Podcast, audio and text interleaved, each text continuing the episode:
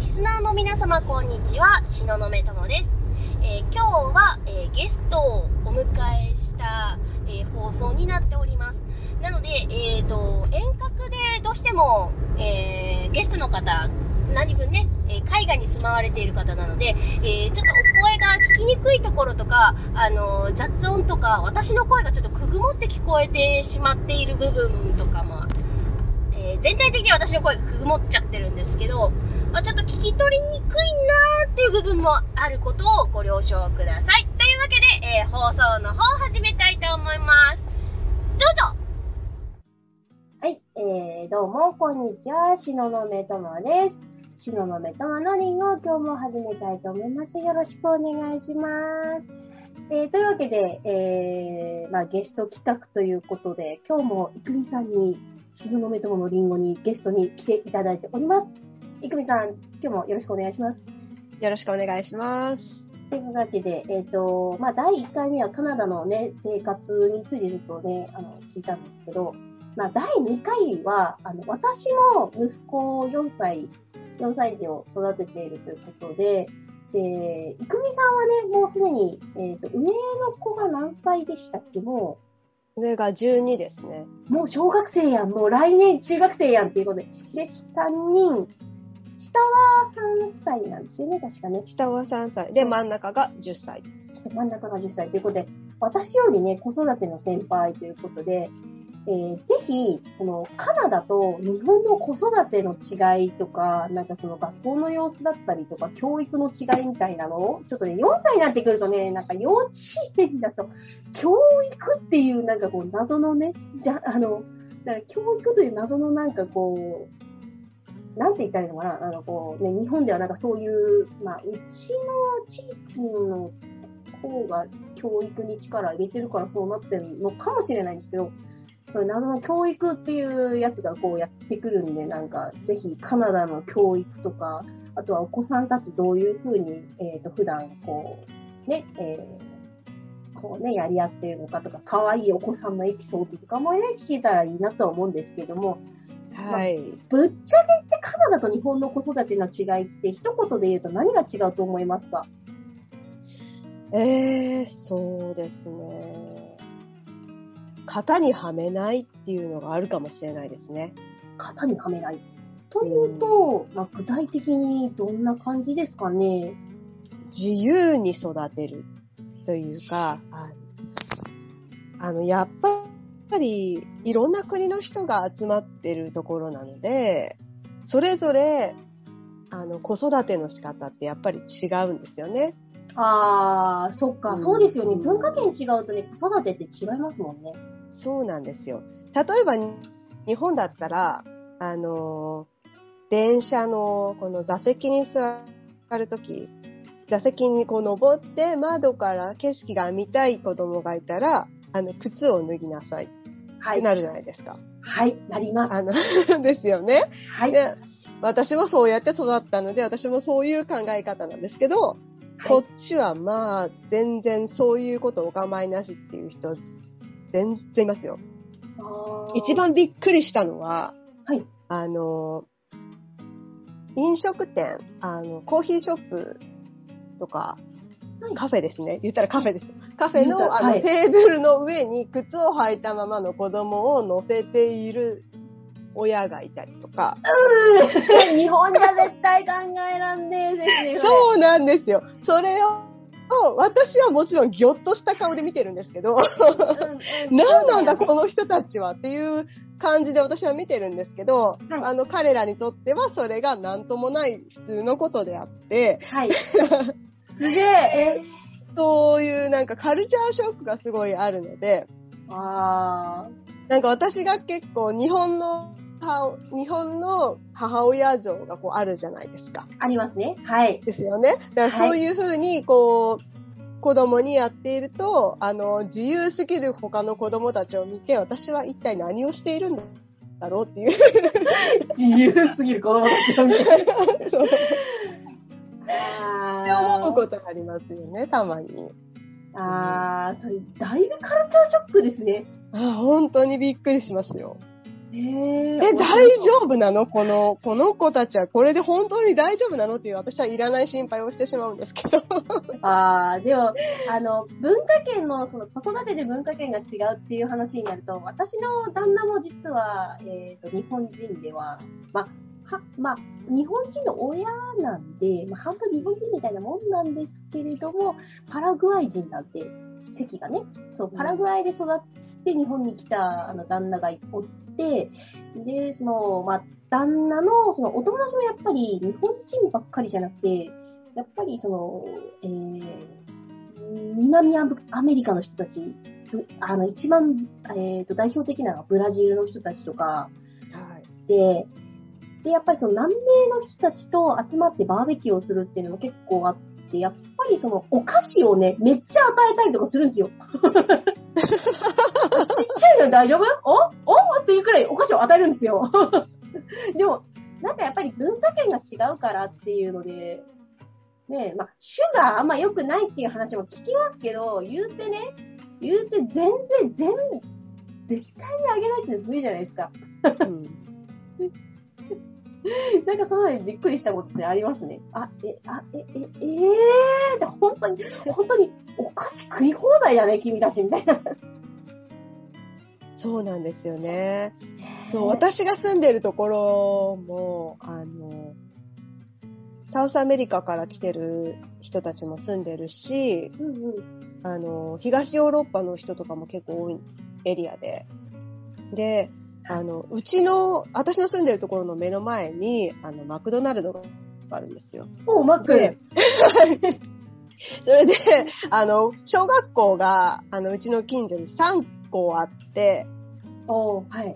で、あの、ランチタイムって、親がこうサインをすれば、あの、子供たちをランチタイム、学校から出して、自分の家でご飯を食べてまた戻ってくるっていうこともできるんですね。ああ、なるほどですね。午後の授業に。はい。はい。で、あの、私がもうとってもびっくりしてるのは、あの、現地校って、なんて言ったらいいんだろうか。あの、普通の、私立、市の、私立の小学校っていうんですかね。はい。あの、その、現地校に行っている子たち、この近所の子供たちは、ランチタイムになると、母親ももちろん一緒にいるんですけど、はい。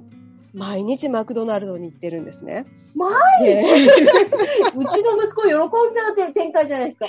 毎日はちょっとさすがに、えー、衝撃すぎて、私は。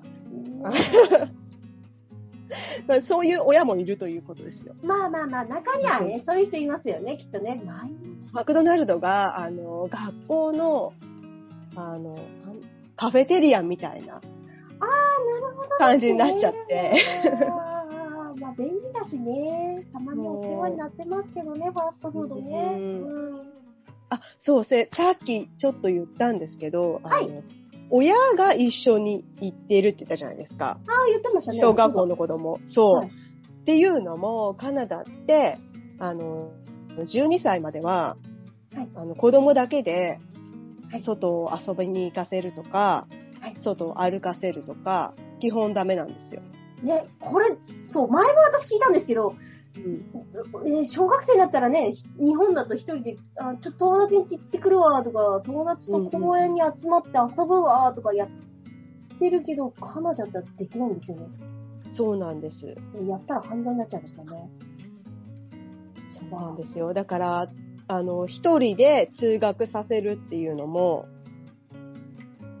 できないっていうか、うん、親が一緒に登下校を付き合うとか、するんですよ。それで、それ、なんでそういうことをするのかっていうと、結局その治安が悪い、まあ悪いって言っちゃ言葉悪いんですけど、治安の違いですよね。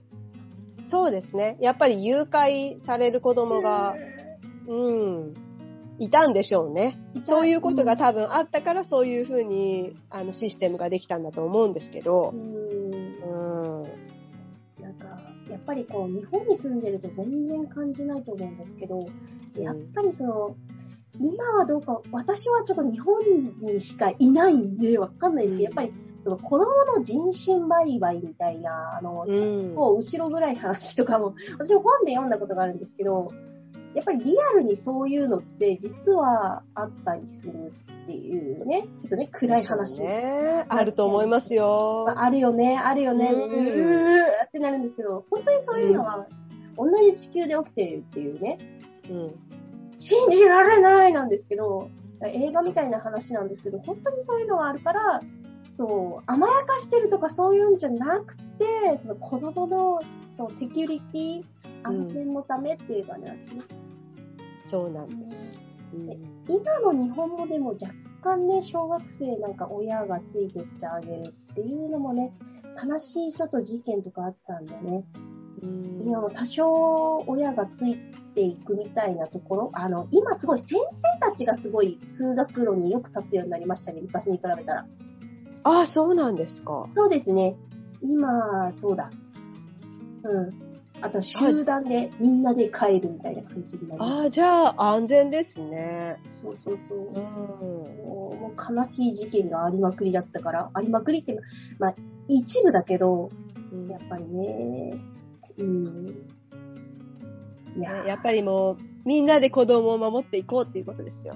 まあ、そうです。ですわ、ですわ。そうですわ。ううん、セキュリティが。もしね、間違いあったらね、うん。命に関わるとやばいんでね。うんうん。まあ、多少でもね、そういう共通点はあるけど、でもやっぱりカナダの方がやっぱりすごいセキュリティ面っていうのは結構気にするってことですよね。うん、そうですね。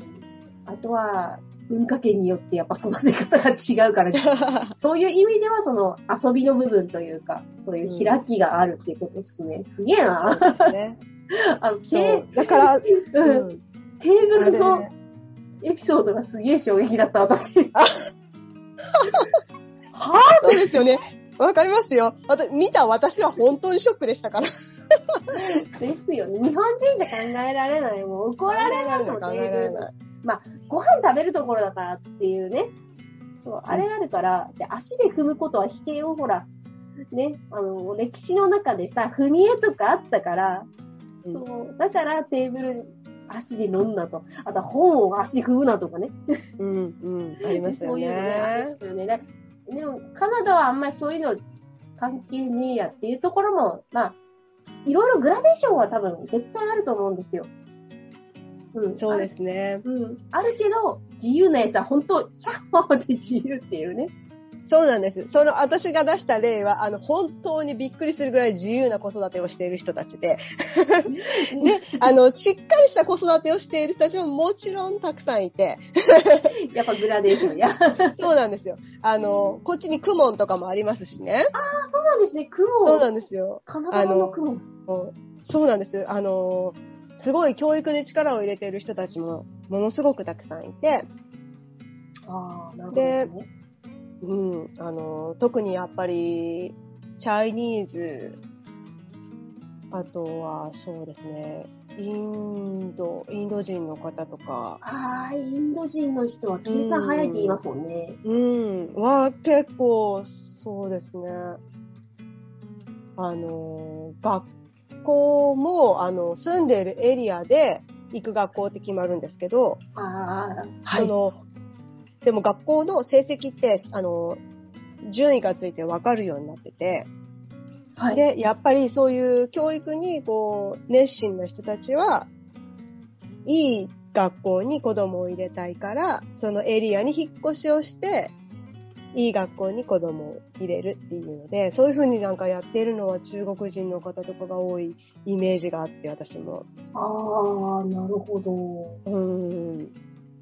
逆にじゃあ、その、まあ、ヨーロッパ圏の人たちとかは別にそんな、まあ、自由でみたいな感じですか？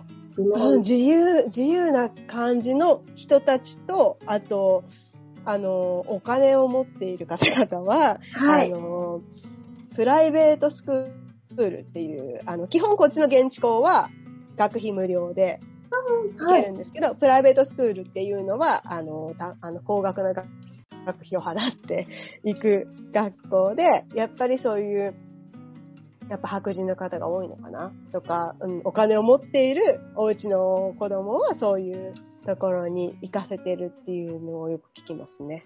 うん。あやっぱりだ、結局だからその、やっぱりその人、人にそれぞれによって、こう、まあうん。日本、うん日本だとなんかこう大学に行くようにみたいなこうエスカレーター式だけど、うんそのカナダだとその、しその、まあその国籍によってもいろいろグラデーションがあって様々だと。うん、本当に。親の意識とか、うんそのバックグラウンドも、そのほん、その親の常識によって多分違うんでしょうね。あ、それは、そうか。なるほど。うんそういうのはあるけど、でも、やっぱり、日本みたい、日本よりかは、もう、バリエーションも、グラデーションもすごいってことですね。面白いね。面白いな。うんはい。じゃあ、え、面白かった。え、で、まあ、もう、そろそろね、尺がね、ちょうどいい感じなんで、もうまとめたいと思います。っていうか、はい。カナダ面白いっすね。